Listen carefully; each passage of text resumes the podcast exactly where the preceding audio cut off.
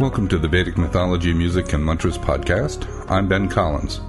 This podcast takes an entertaining and informative look at some of the inspiring and humorous stories of India's Vedic tradition, followed by recordings of Vedic and other mantras being chanted by traditional Brahmin priests. Show notes and other materials can be found at puja.net, P U J A dot N E T. Thanks for joining us.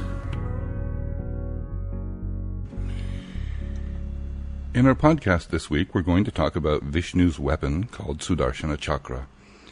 In the Vedic system, responsibility for creation is divided up between Brahma, Vishnu, and Shiva.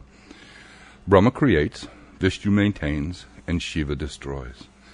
So Vishnu's role is that of the maintainer, the protector, the preserver. And with that in mind, it's odd that he would actually need a weapon.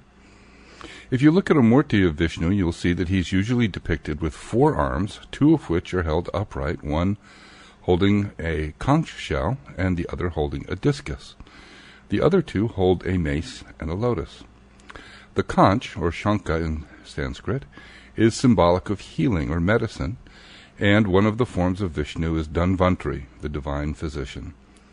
So, on one hand, literally, we see a symbolic reminder of his role as healer and refuge of the universe. And the nature of creation is predictably chaotic, even though it arises out of the orderliness of Brahman and Vishnu is kept pretty busy maintaining the situation in balance. Of course, almost all the stories in this tradition are, in one way or another, about the battles between the Devas and the Asuras, light and dark, enlightenment and ignorance. And one interesting feature of the Vedic tradition is that Vishnu, and indeed all the gods, tend to win through superior strength and cunning instead of moral superiority. So most of the stories tend to have a progression where someone performs severe tapas, long yogic practice, and gains some favor from the gods, which they readily grant even though it usually leads to trouble in the end. What the individual usually asks for is some form of power and longevity, which is fine, but then they tend to get out of control and oppress the gods and upset the balance of life. So now the gods have to get involved again to restore balance, usually by killing the demon, but the gods and demons involved are usually fairly well matched, and this turns out not to be quite so easy. So, for example, the demon Vritta had obtained a boon that he could not be killed in the day or the night, on land or on water, on a wet or a dry substance. He probably figured that he had the situation covered. And indeed, Vishnu, realizing that he didn't have the direct power to defeat the demon Vritta, befriended him and feigned friendship for many years. And one day they were just strolling around the seashore chatting at dusk, neither day nor night, when Vishnu suddenly entered into the foam of the waves, which is neither entirely wet nor dry, and hurled it at Vritta with such force that Vritta was killed. And yet the conditions of the original boon, giving Vritta his strength, were not violated. So the gods resort to a sort of legalistic trickery all the time, usually in the form of a very precise interpretation of the terms of the boon, which they then twist to their own purposes. And the Vedic stories give no clue as to where this behavior first arose, and of course it remains a mystery, all the more profound because we all know the old joke that, well, there are no lawyers in heaven. And when things get serious, even the gods have to appear to the goddesses, who just simply come out and kill the demon outright with very little fuss or trickery. So take Durga as an example. She just comes on to the scene, takes care of business, and goes away. So Brahma tends not to get involved unless he's given these boons to demons. Shiva is off away from the world meditating on Mount Kailasa, so that leaves Vishnu to do most of the dirty work. In a previous podcast, we talked about how the sun's wife left him because he was too hot and bright, and she couldn't hug him to show her affection. So Tvashtar, her father, the architect of the universe, put the sun on a lathe and trimmed him down. One piece of the sun was given to Shiva in the form of his trident, and another was given to, by Shiva to Vishnu in the form of his Sudarshana chakra. The story goes that Vishnu was doing a puja to Shiva, which required that he offer a thousand and eight lotus flowers each day for forty consecutive days. On the last day, Shiva came to see what Vishnu was up to, and he decided to play a trick on him So he stole one of the lotus flowers just to see what would happen. Vishnu, as he was approaching the completion of the puja, suddenly realized that he was going to be one flower short. If the, if the puja was left incomplete due to the lacking flower, Vishnu would have to start the 40 day cycle all over again. Now, Vishnu is sometimes called Padmalochana. Padma is lotus in Sanskrit, and Lochana is eyes. So he is Padmalochana, the lotus eyed one. So without hesitation, Vishnu plucked out his own eye and offered it, thus completing the puja. Needless to say, Vishnu, uh, Shiva was impressed with this act of devotion and gave Vishnu the Sudarshana chakra as a weapon. Sudarshana is a discus of light with a little hole in the middle, and Vishnu is usually depicted holding the chakra with his finger through the hole. From there, he can throw the chakra to take the head off a demon or do whatever else he wants it to do in his role as protector and enlightener of the world. So once there was a king by the name of Ambarisha, who was a great yogi. He was devoted to his people, and he observed all the proper rituals so that his kingdom was safe and successful and protected. And one time he was concluding a long spiritual practice that involved a lengthy fast, which had to be broken at the proper time, after which a great feast would be enjoyed by all. But as the time grew close, a rishi by the name of Durvasa arrived uninvited and asked to be fed and to join in the festivities. Well, hospitality to a Brahmin and such a great rishi as Durvasa was a given. So everybody waited while Durvasa went down to the Yamuna River to bathe and do his evening meditations. And he ended up taking a little bit longer, and the time for Ambarisha to break his fast was quickly slipping away. So the king decided that even though it was inappropriate for him to eat before the sage, it would be worse to ruin the ritual by not breaking the fast at the allotted time. So he had a small cup of water with a single tulsi leaf. Durvasa arrived shortly thereafter, and given his yogic powers, immediately understood what had happened. Now Durvasa was widely known for his extremely bad temper, and this time was no exception, and he was furious. In his extreme anger, he pulled a single hair from his beard and created from it a huge demon, which was, of course, fierce, and the ground predictably shook with every step as he advanced toward Ambarisha. But Ambarisha, through his devotions, had gained the protection of Vishnu's Sudarshana chakra, and did not move, and instead the Sudarshana chakra manifested there on the spot and burned up the demon that Durvasa had created. Well, this obviously concerned Durvasa, and he started to run away with the Sudarshana chakra chasing after him. He tried to hide everywhere on earth, but was quickly found. Then he tried to hide in heaven, and he was found there too. Finally, he went to Brahma, the creator, and asked for his help. But Brahma saw Sudarshana coming and said, mm, Sorry, Maybe next time. Durvasa rushed to find Shiva, who said, mm, No, I don't think so, and told Durvasa that his only hope was to find Vishnu, and that it was only Vishnu who could control the chakra. Vishnu, too, claimed helplessness and explained that he couldn't really control the chakra either because it automatically protected those who were devoted and led proper lives. Uh, Vishnu suggested that Durvasa hurry up and beg forgiveness from Ambarisha before Sudarshana caught up with him. Well, Durvasa did as he was advised, and in the story, Ambarisha immediately accepts, and they become fast friends and they eat a sumptuous meal together. So Vishnu plays a role in all these stories of uh, Vishnu and his weapon, Sudarshana Chakra, and the chakra takes a specific form in each of his incarnations. For example, Vishnu takes the form of Rama, and so Sudarshana takes the form of his bow, uh, Rama's primary weapon. And in his incarnation as half man, half lion, called Narasimha, Sudarshana Chakra takes the form of the claws on the lion, which he uses to rip open the belly of the demon Hiranyakashipu. It's interesting to note that Vishnu, being the protector, is the protector of all, and so he makes an attempt to avoid being directly involved in the destruction. As Krishna, he's the charioteer and merely advises Arjuna the warrior. As Rama, it is Hanuman who does most of the fighting for him. And as one priest explained to me, Vishnu is not really very good at destroying because he is the protector of all. So when he has to do it, he has a difficult time stopping.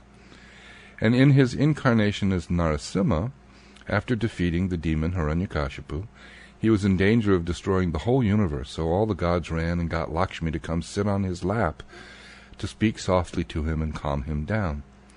So you will usually see Narasimha and Lakshmi together, and she was always much, much smaller than he is, sitting on his lap as a sweet contrast to the fierce lion form that Vishnu assumed. Sudarshana pujas and yagyas are actually quite a treat because they combine both a sense of immense power as well as light.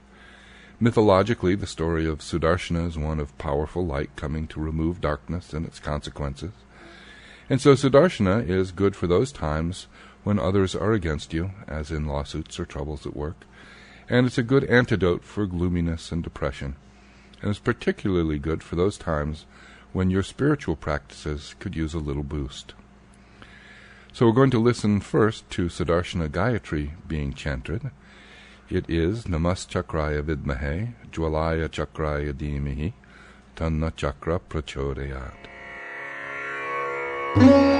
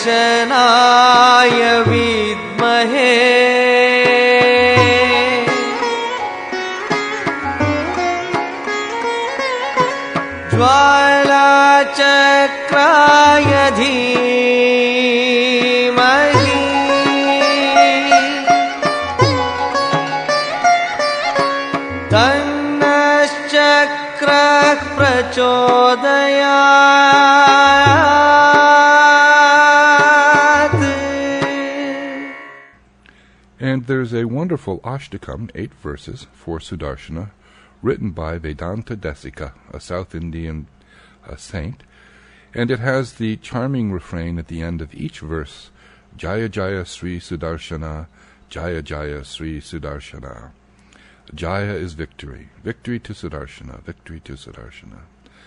What I particularly like about Sudarshana Ashtakam is this wonderful balance between the rhyme and rhythm.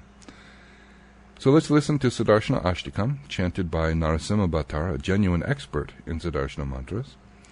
And I'll follow that with Sudarshana Kavacham, the mantra that gives Sudarshana's protection to those who hear it. So that's all for this week. Thanks for listening.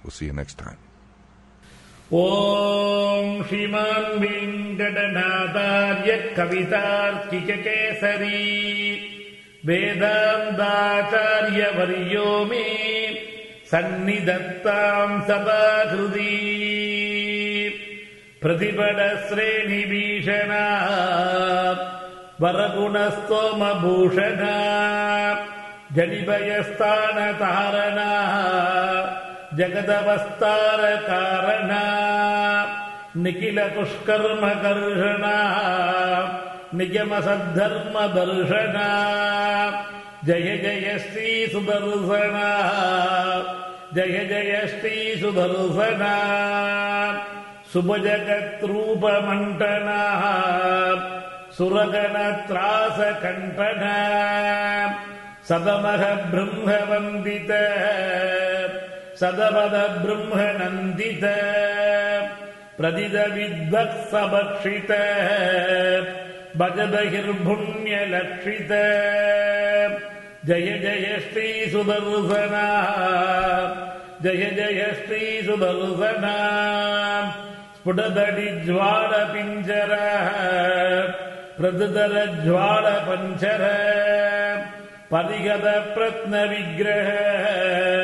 परिमितप्रज्ञदुर्ग्रह प्रहरणक्राममण्डित परिजनत्राणपण्डित जय जय श्रीसुदर्शनः जय जय श्रीसुदर्शना निजपदप्रीतसद्घनः निरुपतिस्पीत षड्गुण निगमनिर्व्यूढवैभव निजपरव्यूहवैभव हरिहयत्वेषितारणा हरपुरप्लोषकारणा जय जय श्रीसुदर्शना जय जय श्रीसुदर्शना धनुजविस्तारकर्तना जनिजमिश्राविकर्तना धनुजविद्यानिकर्तना बदविद्यानिवर्तन अमरतुष्टस्व विक्रमः समरजुष्टस्व जय जय श्री तुमरुसना जय जय श्री तुमरुसना प्रतिमुगाडीडपन्तुरा प्रदुमहादेवतम् दृधा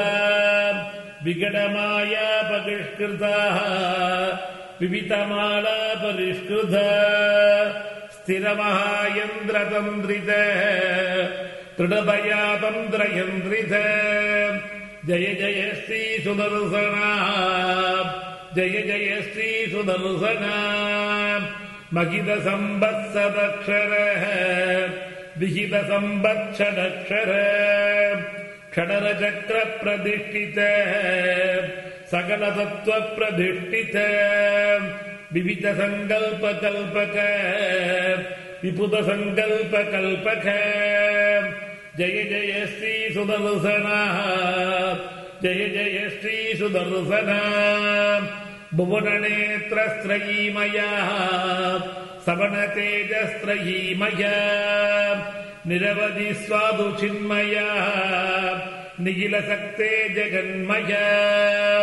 अमिदविश्वक्रियामया समिदविश्वग्भयामय जय जय श्रीसुदर्शना जय जय श्रीसुदर्शना धिचतुर्मिदम् प्रभूतसारम् पठताम् वेङ्कटनायकप्रणीतम् विषमेऽपि मनोरथप्रदापन् न विहिन्द्यते रथाङ्गदुर्यगुप्तः अथ श्रीभृगुसंहितोक्तश्रीसुदर्शनकवचम्। प्रसीद भगवन् ब्रह्मन् सर्वमन्त्रज्ञनारद। सौदर्शनम् तु कवचम् पवित्रम् ब्रूहि तत्त्वतः। नारद उवाच शृणुष्वेहद्विजश्रेष्ठ पवित्रम् परमाद्भुतम् सौदर्शनम् तु कवचम् दृष्टा दृष्टार्थसाधकम्। कवचस्यास्य ऋषिर्ब्रह्मा छन्दोऽनुष्टुप्तथा स्मृतम्। सुदर्शनमहाविष्णुर्देवता सम्प्रचक्षते। क्राम् बीजम् शक्तिरत्रोक्ता ह्रीम् क्रोम् कीलकमिष्यते। शिरः सुदर्शनः पातु ललाटम् चक्रनायकः घ्राणम् पातु महादैत्यरिपुरव्यादृशौ मम। सहस्रारश्रुतिम् पातु कपोलम् देववल्लभः। विश्वात्मा पातु मे वक्त्रम् जिह्वाम् विद्यामयो हरिः। कण्ठम् पातु महाज्वालस्कन्धौ दिव्यायुधेश्वरः। भुजौ मे पातु विजयीकरौ कैटभनाशनः षट्कोणसंस्थितः पातु हृदयम् धाम मामकम्। मध्यम् पातु महावीर्यस्त्रिनेत्रो नाभिमण्डलम्। सर्वायुधमजः पातु कटिम् श्रोणिम् महाद्युतिः। सोमसूर्याग्निनयनः ऊरू पातु च मामकौ। गुह्यम् पातु महामायो जानुनीतु जगत्पतिः जङ्घे पातु ममाजस्रम् अहिर्बुद्ध्यसुपूजितः बुल्भो पातु विशुद्धात्मा पादौ परपुरञ्जयः। सकलायुधसम्पूर्णो निखिलाङ्गम् सुदर्शनः।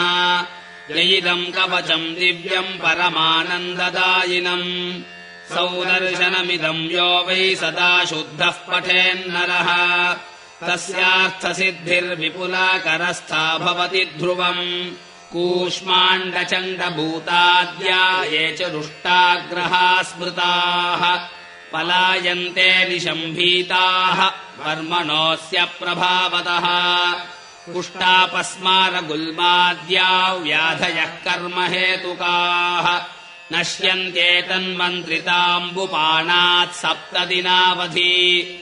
अनेन मन्त्रिताम् मृत्स्नाम् तुलसीमूलसंस्थिताम् ललाटे तिलकम् कृत्वा मोहये त्रिजगन्नरः। वर्मणोऽस्य प्रभावेन सर्वान् कामानवाप्नुयात्